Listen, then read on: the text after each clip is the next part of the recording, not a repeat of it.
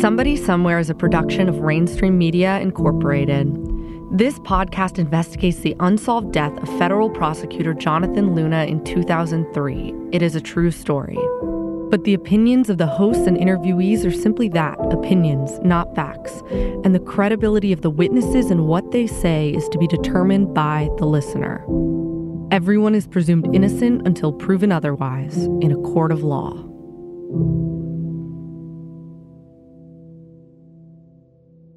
Previously on Somebody Somewhere. The way this case evolved was half of the people working on the case thought it was homicide, half thought it wasn't. It was suicide. He was the type of person that when he has a mission, he is going to get it done. And there was like a cloisonne Chinese vase that had a lid on it. And I put that tape in there for safekeeping. Attorney Ken Ravenell has handled some of the most high profile cases in the Baltimore area. Now he finds himself in the limelight again, but for the wrong reason. Now, I will say this it became addictive. It became addictive. So, whenever I got down to $25,000 in my account or the business account, I felt that I have to elevate. This is bonus episode 11 of season 3 The Scorpion and the Frog. I'm your host, David Payne.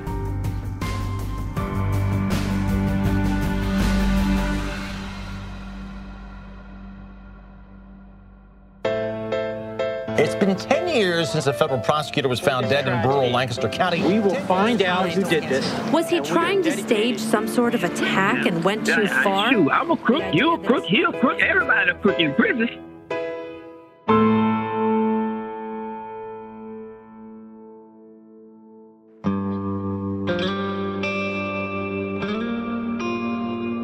Hey, everybody. It's the fall of 2022. More than a year and a half has passed since our last episode in this season. There have been no new breaks or leads in the Jonathan Luna investigation, but there have been key developments in the lives of several witnesses that I thought you might find interesting, hence this bonus episode. And for reasons that will become apparent later, I want to start today's episode with a fable that speaks to the new information we want to share. Here's Orson Welles in the 1955 film Mr. Arkadin recounting the old Russian tale of the scorpion and the frog. And now I'm going to tell you about a scorpion. This scorpion wanted to cross a river. So he asked the frog to carry him. No, said the frog, no, thank you. If I let you on my back, you may sting me, and the sting of a scorpion is death. Now, whereas the scorpion is the logic of that, for scorpions always try to be logical. If I sting you, you will die. I will drown. So the frog was convinced and allowed the scorpion on his back, but just in the middle of the river, he felt a terrible pain and realized that after all, the scorpion had stung him. Logic, cried the dying frog as he started underbearing the scorpion down with him. There is no logic in this. I know, said the scorpion, but I can't help it. It's my character. Let's drink to character. As we inch closer to the 19th anniversary of Jonathan Luna's death, the FBI seems no closer to solving its mystery. Knowing what I know about how the FBI operates, if they want us to know anything, they'll schedule a press conference on the 20th anniversary of his death to reignite interest in the case. If they don't hold a press conference, however, it probably means one of two things. One, they have more evidence than previously disclosed that would support a conclusion that Jonathan Luna killed himself.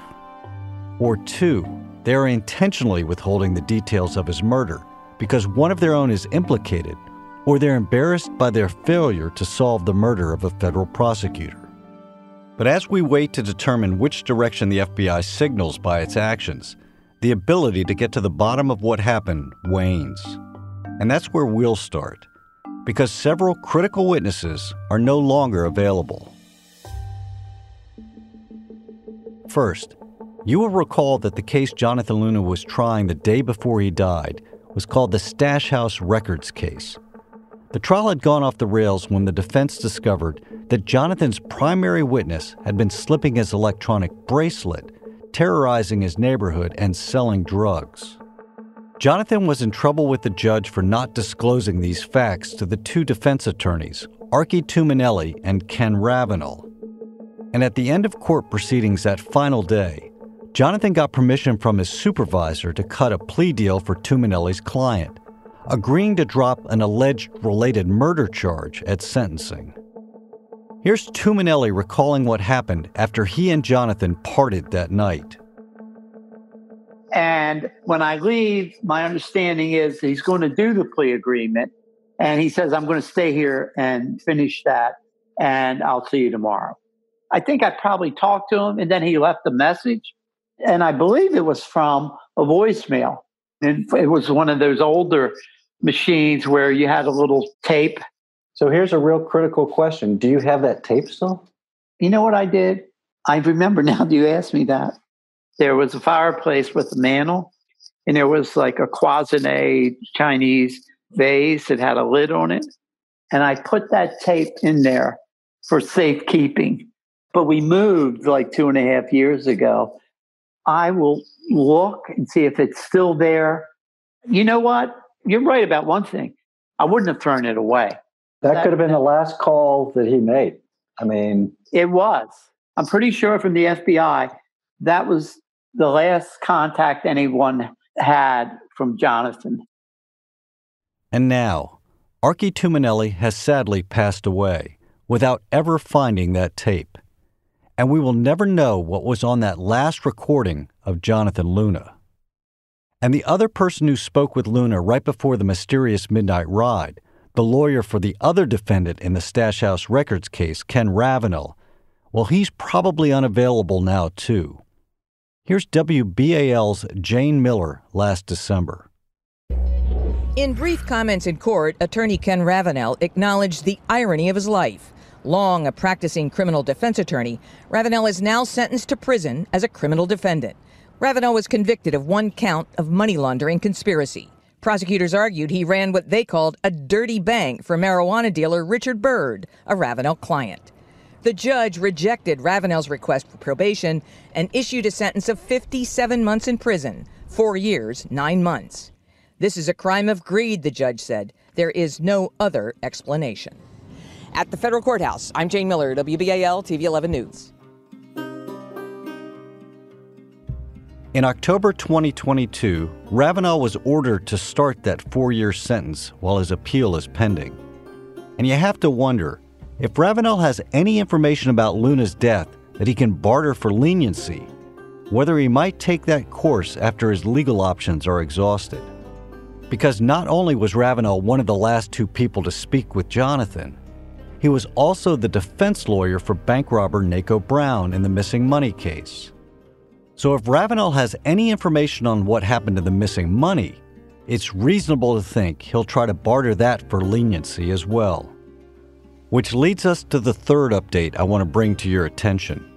This one involving Naco Brown, who still believes his lawyer Ken Ravenell was the one who stole the $36,000 in shrink wrapped evidence from his trial. Well, at the end of the trial, he lost this briefcase that he never bought before. And I, I realized that the briefcase is a little bigger than his normal compact briefcase, you know? And so of course, hindsight, I'm looking back and saying, oh my goodness, this, that was probably the day that he took the money or the money was taken.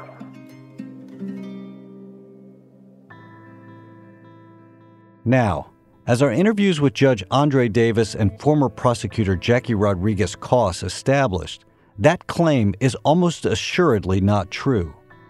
Coss said she had the chain of custody of that money as it left the courtroom and was wheeled into the U.S. Attorney's trial prep room. But we know Naco's a man with a big imagination, and he's committed to this storyline. In fact, he called me last July and left a voicemail with this pitch. Hey, David, this is Naco, Mr. Brown. Been a long time. I want to talk to you about an idea that I have for a story that now that Ravenell has been indicted and sentenced, I want to talk to you about this idea. Maybe you want to get uh, your other friend on board. It's definitely going to be the story of the century. and something that you're going to be able to, and he's going to be able to uh, benefit from. So give me a. Call As he would tell me when we caught up, this story of the century was simply his debunked claim that Ravenell stole the money, and NACO was going to sue him to force the whole story to come out. But the circumstances of this call from NACO bear some explanation. You may remember that when NACO was released from prison during the pandemic, he was a man in a hurry to make up for lost time. He had big plans to make a movie based on one of the many books he had written in prison. And so when I first talked to you, yeah, mm-hmm. you literally hit the ground running. Right. And you jump back in not only into the prior books, but also this movie idea that you have developed. Believe it or not, it was one of my first books, Divided Nation. It was a fiction, Divided Nation. Back in 2005, I wrote that book. This particular book is is really helping the African American community to not just come together, but take a good look of us and what we need to do to build love amongst ourselves and, and build a unity amongst ourselves. And appropriate of the title and subject matter, NACO found an actor to play the lead whose day job was running for Congress as a black conservative Republican in Florida. Then, he recruited noted Atlanta film producer Mike Carter, who went on a local Jacksonville television show to talk about NACO's film among his other projects. And I have another film, a guy came from out of town and invested in me to produce and direct another film that he has called uh, Divided Nations. You got so, a lot of stuff going on. I do. And I gotta be honest, I was both impressed at NACO's hustle and fearful he was heading towards a crash and burn. I mean, here's a guy who's been in prison for two decades.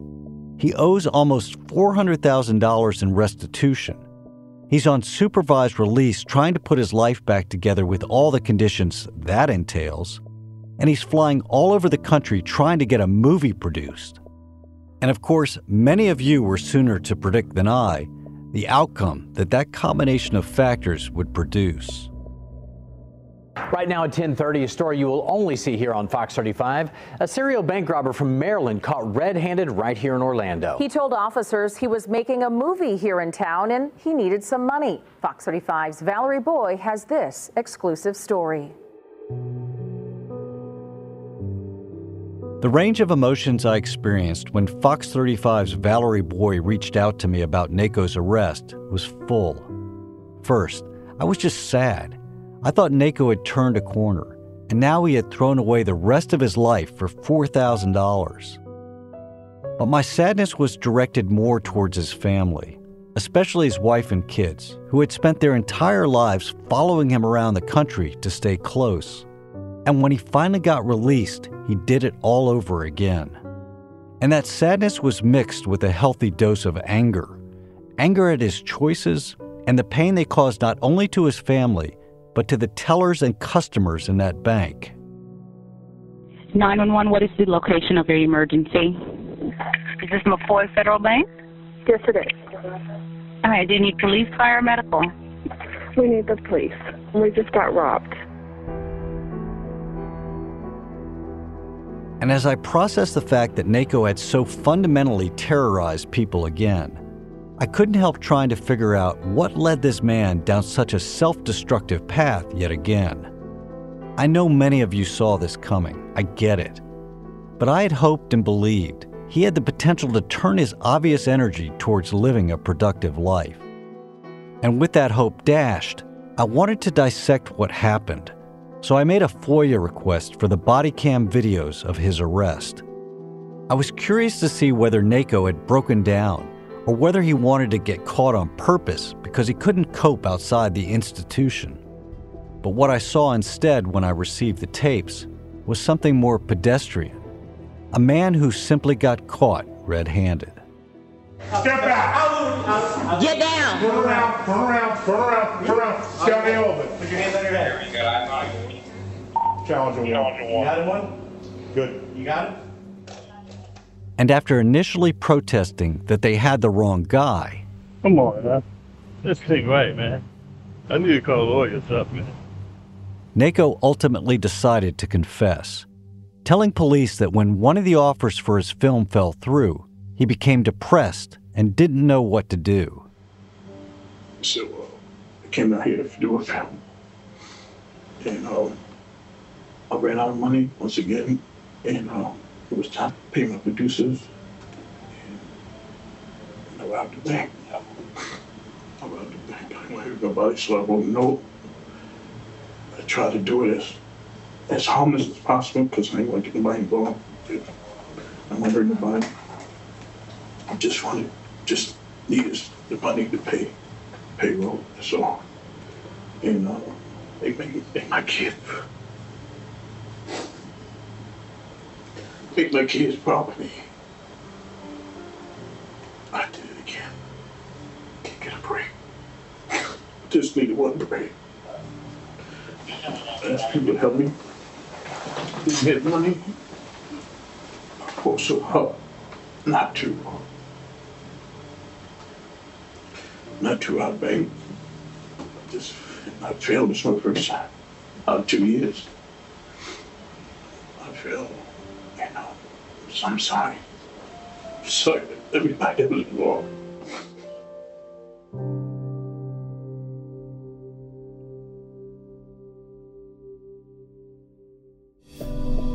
Somebody Somewhere will return right after this break.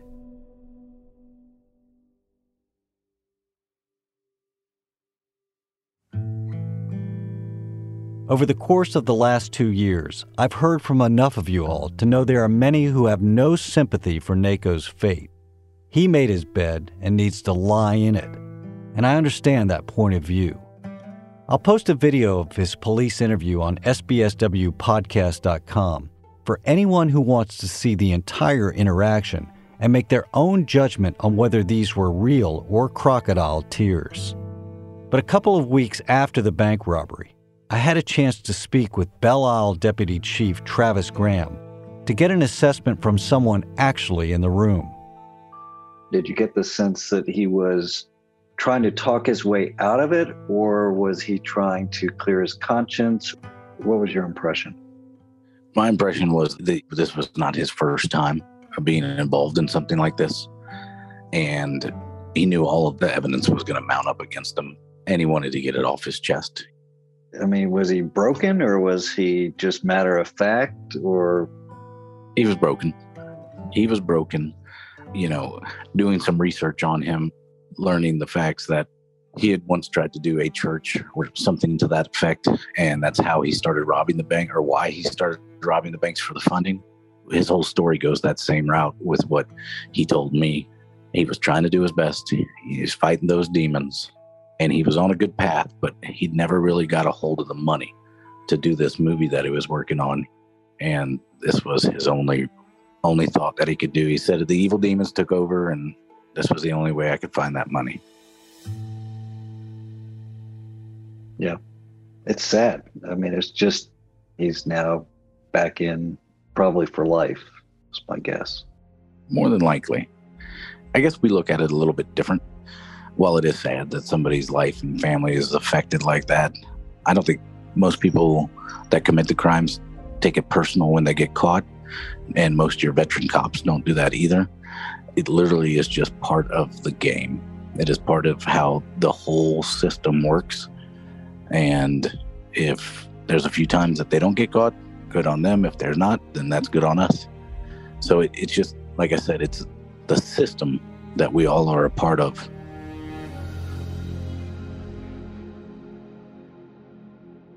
And I know he's right. It is all part of the system, and we're all part of the game. And honestly, even my sympathy for NACO waned after I received that call from him pitching the story of the century. And the incomparable Jody Gottlieb was there as always to keep it real when I called to tell her about it. You there? Yeah. Hey, what's up? Guess who called me? Uh, NACO Brown. So he calls me from jail Oh, of course. And he says, Hey, I got a story for you. I'm like, Well, first of all, I'm like shocked that he's calling me. Well, wait, did he acknowledge that he was back in prison and why he was in prison? I mean, it's hard to not acknowledge when you're calling from the from jail. What did he, He- say? He didn't say he didn't do any of that. It's almost like maybe he thought I didn't know or something. No acknowledgement, nothing, no remorse. So I mean, you know me. I've always been, well, uh, let's be honest, I'm always highly cynical. You're much more, much more trusting. I just don't understand how he even thinks, well, he thinks you're a sucker, maybe. yeah, players got to play. Oh, well. Got to believe the best in people. I, So yes, you. you do, but you got to read the signs on the road. I just wanted to believe in the redemption. I know, I know, I know you did. I know you did. And I'm just so jaded and cynical that, of course, not that he couldn't turn it around, but just because people do get out of the system and can survive and thrive, and but it's a whole lot of work. You know, I love a good redemption story, but this ain't it. So, with misplaced hopes on the redemption of Nako Brown, I can't help thinking about the scorpion and the frog. Is our character so ingrained that we'll do what we're destined to do, regardless of the self destructive consequences? I don't know the answer, so I'll leave that to the biologists and philosophers in our crowd. But what I do know is that despite the Nako Brown saga, I'll keep looking for the best in people, hoping for redemption. That's my nature, and I could probably no more escape it than Nako can his. I also know that new attention will be brought to Jonathan's case. That's because a new documentary based on Bill Keisling's novel, The Midnight Ride of Jonathan Luna, will soon be released. And like this podcast, we expect that attention to put more pressure on investigators to actually solve the murder of Jonathan Luna.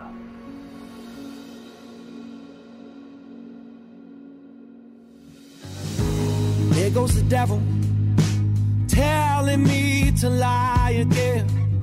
But since I'm around me, says it's alright to pretend yeah, that you can get more than you give. Somebody Somewhere is a production of Rainstream Media Incorporated.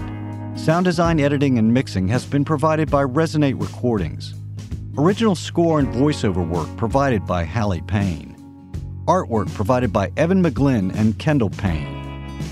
If you have any information regarding the Jonathan Luna case, please contact us via our website, sbswpodcast.com. And finally, if you enjoyed this podcast, please rate and review us on Apple Podcasts. It really helps, and we really appreciate it. Thank you for listening.